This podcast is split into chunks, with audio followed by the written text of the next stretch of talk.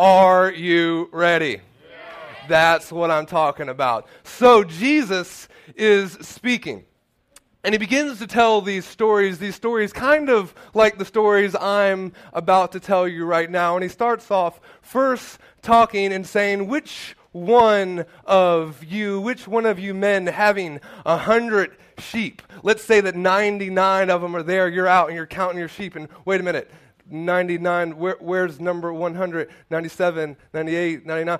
Oh, he's missing one. Now, which one of you would not leave those 99 out in the wilderness and then go and search for that one lost sheep? And when you have found that sheep, you will take it, you will pick it up over your shoulders, and you will come home rejoicing. You will come home calling friends and brothers and sisters and cousins and mamas and dads and saying, listen, my sheep that once was lost is now is found, and there is rejoicing that takes place. And then he says, listen, when this happens, when there's even just one sinner that repents and comes back into the kingdom, the heavens, the angels begin to rejoice. And there's such a great party over this one that has come back rather than the 99 that have been there the whole time. And so then he continues, but then he says this, and then which one of you ladies, if you had these 10 coins, and all of a sudden you're counting and you think, 9, where's number 10? And you've lost that 10 coins. Which one of you would not turn on every light in the house, look under every cushion, look underneath every rug, search up and down, look in the cushions of the car seats. You would look everywhere to try to find this coin. And when you have found the coin, you call up neighbor, brother, sister, friend, mother, father, and you say, rejoice for me, for this coin that I had lost is now found. He says again, the angels in heaven rejoice when one of these come into the kingdom. One more story he tells, and then he says, suppose there was this man, and this man had 2 sons. And one son comes to the father one day and says, Dad, give me my part of the inheritance. So which the father gives it to him. And then he goes off, and he begins to spend the money, and he begins to waste all of the money on what the Bible calls prodigal living. And so he's spending it on all of the ladies, all of the expensive meals, all of these things. And then all of a sudden, a famine hits the land, and he is out of money, and he is out of friends. And he's there, and he finds himself at this place where he's even eating among the pigs. And the Bible tells us that he comes to himself, and he thinks, man, what have I done? Even the servants in my father's house have it better than this. This is what I will do. I will go back home, and I will repent to my father. And so he goes, and he's walking home, and he's walking, and he's thinking, and in his mind, this is what I'll do. I'll just be a servant in my father's house. And so he's on his way back home. Now, the Bible says this, and while he was still yet afar off, the father saw him coming. And he sees him down the road. And imagine this, at this moment, this is where the theme music starts playing. That's not the right song. We had it all queued up. All right, let's stop. Let's just stop it. We're going to do it. We're going to get this right. Pause it. Look at me. Focus. Focus. 3:08 in the song. Rewind. Space-time continuum. And so the father sees the sun afar off, and the theme music starts. Close enough. And he sees him, and all of a sudden the camera pans out, and the son's walking, and the father in slow motion. Son, he was lost, and now he's found. And he comes in, and he says, quick, I want you to kill the fatted calf.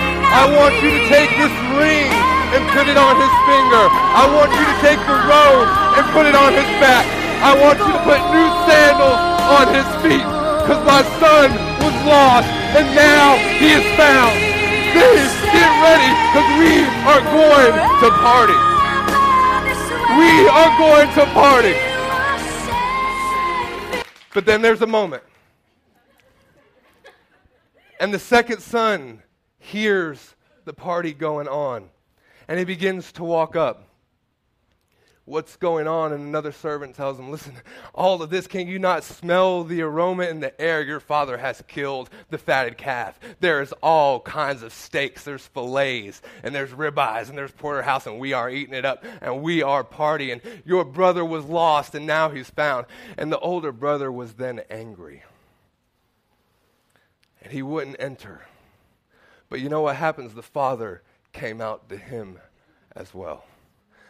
And then the father says this, son, look, don't you know your brother was lost and now he's found? And the brother looks back to the father and said, listen, all of this work that I've done for you these many years, I've busted my butt in the field for you. I've done everything I can to feed this calf that you've now killed for the son. I've worked so hard, and you throw him a party. Don't you know he's gone off and he's done with all of your money?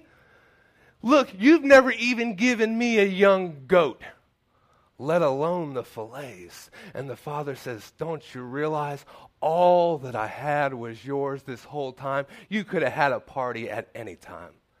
Was it not right that we should celebrate your brother's return? And the story ends. And so, you're there. And you're hearing these three stories. Now, what's important is not just the fact that Jesus has told these stories, but what's really important is the context in which he has told these stories. So if we were back up just a little bit to Luke chapter 14, we find this in verse 25. Now, a great multitude went with him, speaking of Jesus, and now there's this great multitude of people that are now following Jesus. He turns to them and says this, if anyone comes to me and does not hate his father, his mother, his wife, his children, his brother, his sisters, yes, even his own life, he cannot be my disciple. And to which we would say, come on, Jesus, everyone knows that's not the way you grow a church. That's not the way you get a crowd to follow you. You got to kind of pat them along the way. And Jesus is very upfront. This is the cost to following me. For which of you intending to build a tower, whoever he has not first counted the cost to see whether he has not enough to finish it, least after he has laid the foundation, he is not able to finish, and people begin to mock him, saying, this is the man who began to build, and he was not able to finish.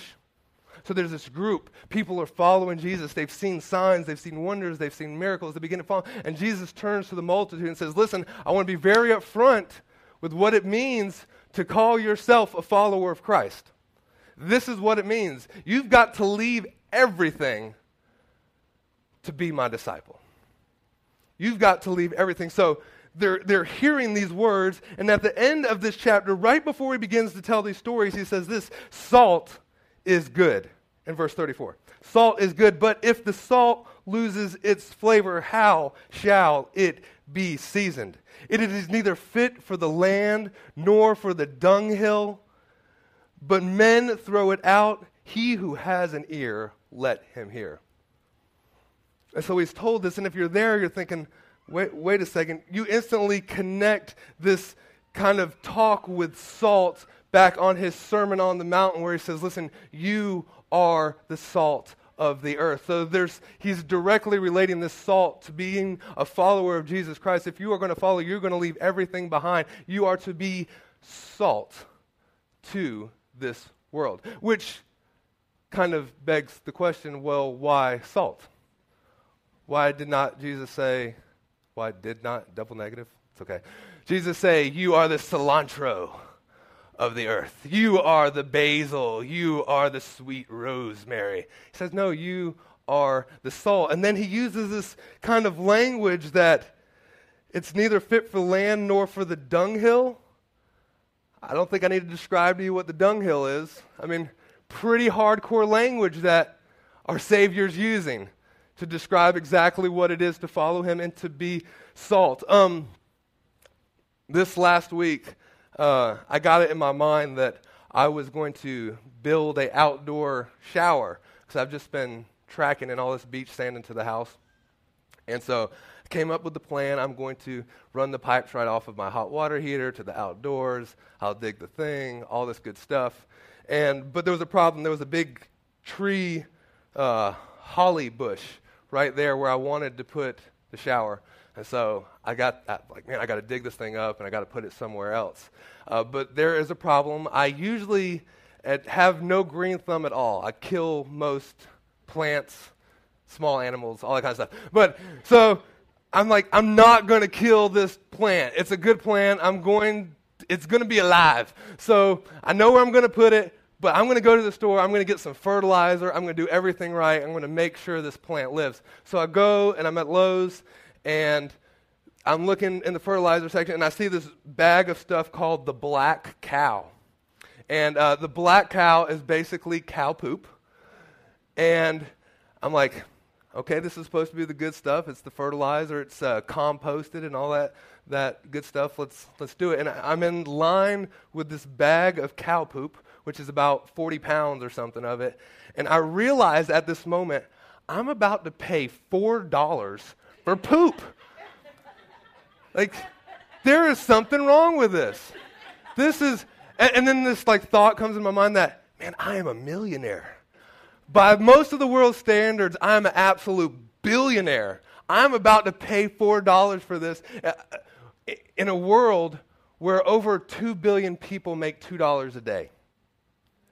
Imagine me going to those people in India and saying, yeah, I just paid $4, and actually I bought 2 bags of it, so I just paid $8 for cow manure.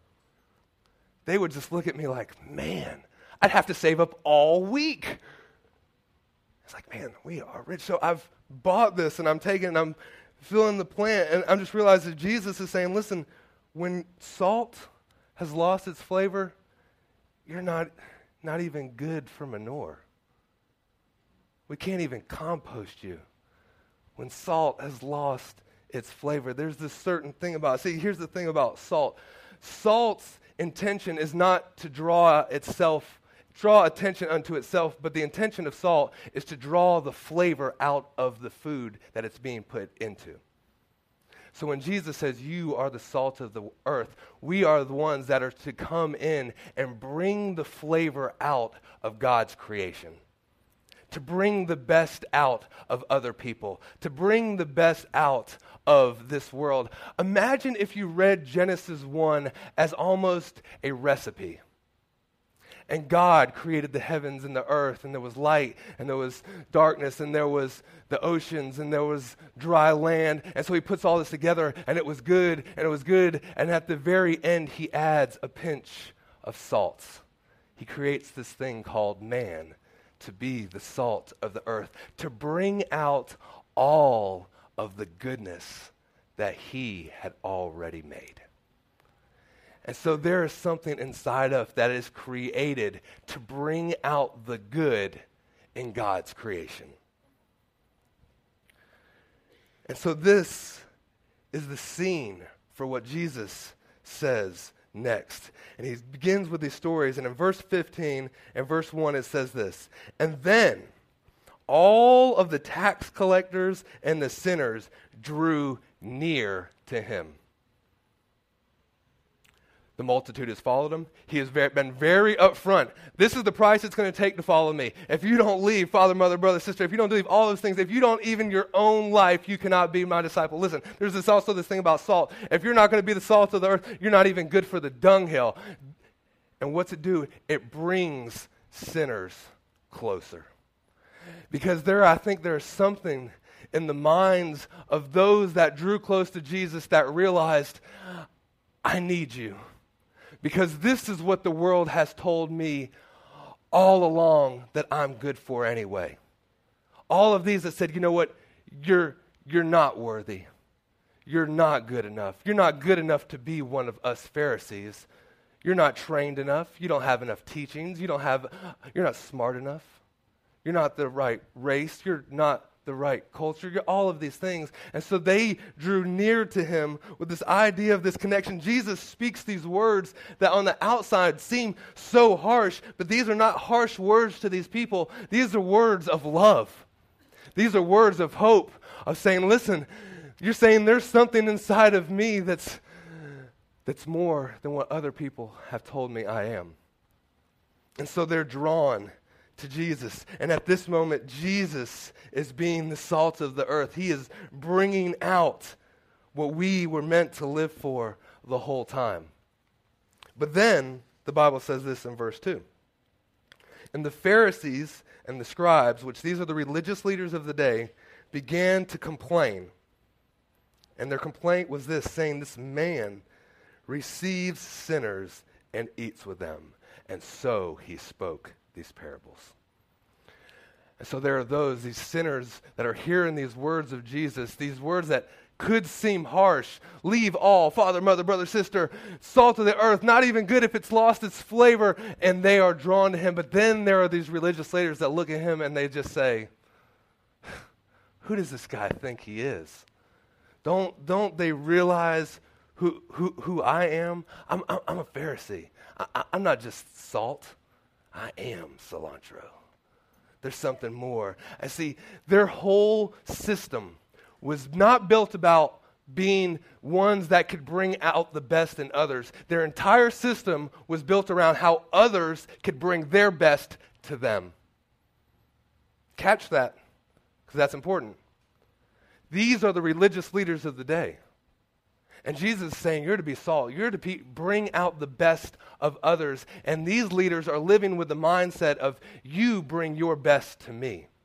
You exalt me. All eyes on me. And so they want the best seats in the house. And so they pray the long prayers on the street corners. And they do all of these things for what the riches and the attention of man. Because they're not trying to bring out the best in others. They're trying to get the best for themselves. The question is, have we ever played the Pharisee? Are we living as salt? Are we ones that draw out the best in others? Or are we looking to have all the attention on us? Sets the stage for these three stories that Jesus begins to tell. Now, these three stories, the story of a lost sheep, a lost coin, and a lost son. Now, quick side note, if you look at how Jesus addressed each one, the first one addressed as, there was, which one of you men having lost a sheep? But then the second one, which one of you ladies having lost a coin? Which goes to show you that back then it's just like now. The women always have the money. Just thought I'd throw that in there.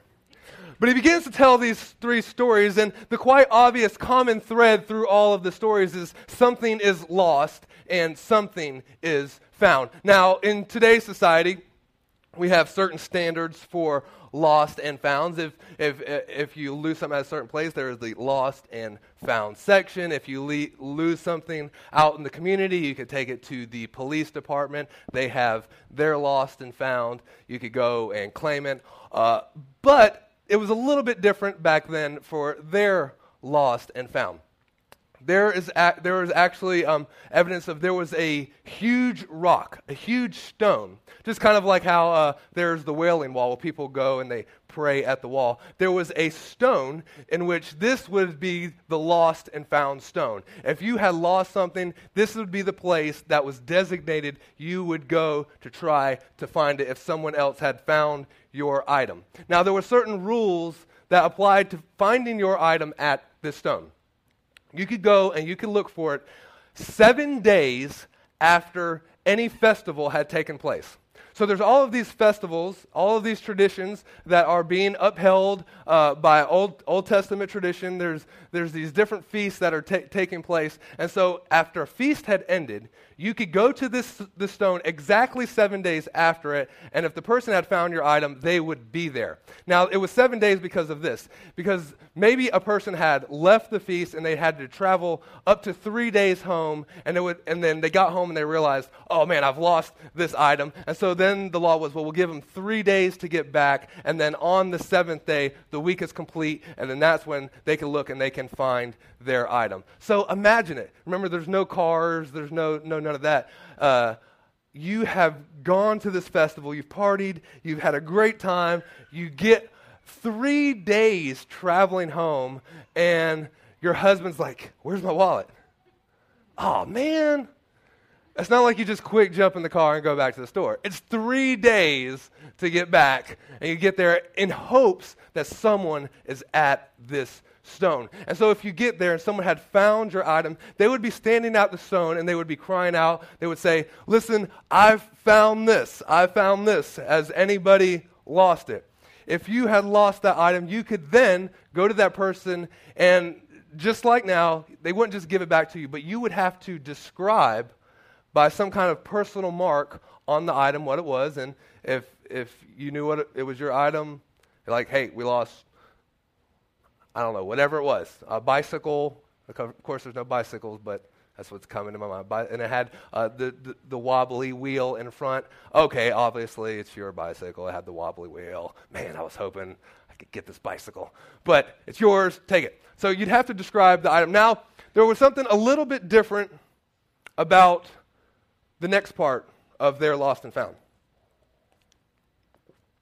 Not only would you have to return that item, but if the item that was lost, you would have to return any proceeds that you would gain off of that item in the meantime. So there's no statute of limitations. So say you've lost the item 7 days later, that person didn't return, but say they returned 10 years later, they see you out in the yard, you have their item, you still had to give it back to them.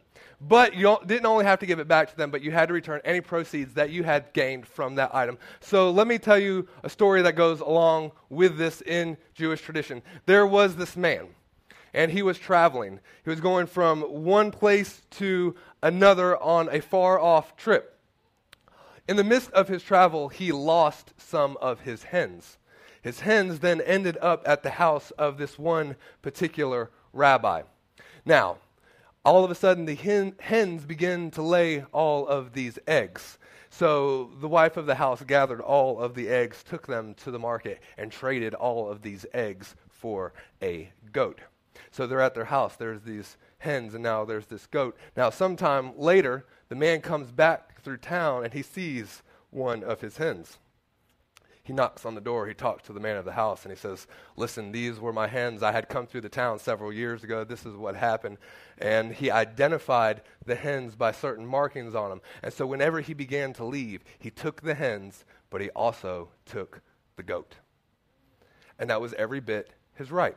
So that was the setting of lost and found in those days. You not only lost that, but you not only lost the item, but any proceeds would have to then be returned to that person. Remember that? We'll get back to it in a second. It's important. So there's this idea. There's this obvious flow to these parables that Jesus is saying. Something has been lost and something has been found. But there's also something that's common with all three of them. There is a celebration that takes place. There's a celebration for the return of the sheep. There's a celebration for the return of the coin. There's a celebration for the return of the son. And if you look at the celebration, they get better and they get better to the point of where now the son has come and we are killing the fatted calf. Here is the problem. The problem is within today's society, when we celebrate more the return of the sheep or the return of the coin than we do the return of the son. See, the sheep in representing of maybe the job, the coin representing of maybe money. When, man, I got this raise at work, and we begin to call, and we begin to celebrate, or, man, this thing has happened, or this has happened, and we begin to celebrate, and we throw these great parties, but then when the son returns, we fail to kill the fatted calf. Sometimes we celebrate more of the worldly success than we do celebrate kingly, kingdom success. And God's telling these stories, and he tells them one after another in this kind of succession to say, listen, this is what's really important. Because you didn't get it the first time. It's not just the sheep, it's not just the coin, but what's really important is humanity. The reason why God came and died for us is because he loves people. And this is important because in the very next chapter, we get this other parable of a wicked servant, but in that parable, a question is posed and which is answered previously now in these three stories. And the question is this: which of you can be entrusted with what? True riches. And these three stories illustrate exactly what the true riches are. The true riches of the son returning home. That the angels in heaven celebrates and rejoice, for our son was once dead and now he's alive, and we come back and we kill the fatted calf. Now that's kind of a hard thing to hear, because it instantly makes us check our own spirits. It instantly puts us in, man, I remember all of those things that I celebrate. God, have I ceased to celebrate the kingdom's success? When just one sinner repents, there is this party in heaven that's taking place. Man, it's wonderful that we got a raise. It's wonderful that you had a good week at work. It's wonderful that all the clients were good. It's wonderful that everything worked out the way it was supposed to. But what is the true riches? People. At the end of your life, when you're lying on your deathbed, I guarantee you, you won't be thinking, man, if I could have just worked a few more days. If I could have put in a few more hours on the job. If I could have made just a little bit more money. You won't be thinking that. You'll be thinking about your family and your friends, your mother and your father, and these relationships that bring salt to the earth. Those ones that have brought out the best in you. And there will be a hope in your mind that, Lord, may I have lived that I have brought out the best in others. May people miss me when I'm gone. When I return home, may there be someone that kills the fatted calf. Lord, thank you that while we were yet sinners, you died for us. Thank you that while I was still afar off, you came running. And you gave me the robe, and you gave me the ring, and you gave me sandals for my feet, and you ordered the fatted calf killed, and we celebrate because I was dead, and now I'm alive. And Lord, even if I could just be a servant in your household, it's better than this life that I was living. See, there's this realization in this parable in which Jesus is teaching two distinct groups of people, and the sinners are drawn to him because they realize, I am lost and I need you. And there are those that, come on, let's be often, sometimes it's us. When we have found ourselves among the 99 and we have gotten very, very comfortable in church. And we've gotten very, very comfortable in our Christian radio and Christian television and all of these things that we do because we have gathered ourselves around people that are just like us. Because when we go out into the world, you got to get a little bit dirty. You got to get out there and you got to get around some people that drop the F-bomb every once in a while. And you might just feel a little uncomfortable. But those are the type of people that were drawn to Jesus. And Jesus says, you know what? There's something more in your life than what you're living now. You're to be salt, and I'm going to bring out the best in you. Here is the reality. The reality is that we were standing by that rock, and we were shouting out that we were lost, and Jesus came up, and Jesus identified us by a mark, and Jesus said, "He is mine. She is mine. These are the marks that I've placed on them. The blood that I have spilt is for them, and they are mine. And not only them, but the proceeds of everything now that they have done or will done belong to me." And Jesus wants it all. And we are so thankful that, Lord, you take every bit of it, the good, the bad, the ugly, all of it, and you say, "I'm yours, and you want me. Take this lost sheep. Take this lost coin. Take this lost son." Let's pray. Lord, we thank you that all of us are in need of you. Lord, we've tried to do it on our own. It's brought us nowhere. Lord, thank you that you came searching. You came searching for me. You threw me over your shoulder. You flicked on every light in the house. You looked under every rug. And you started making phone calls when you found me. I thank you that while I was afar off, you came running. And I thank you that even while I was like that older son, standing outside the camp, you still came out to me. This has been a presentation of Coastal Vineyard Church, a community of faith, hope, and love. For more information on who we are and how you can support future podcasts, visit us on the web at www.coastalvineyard.org.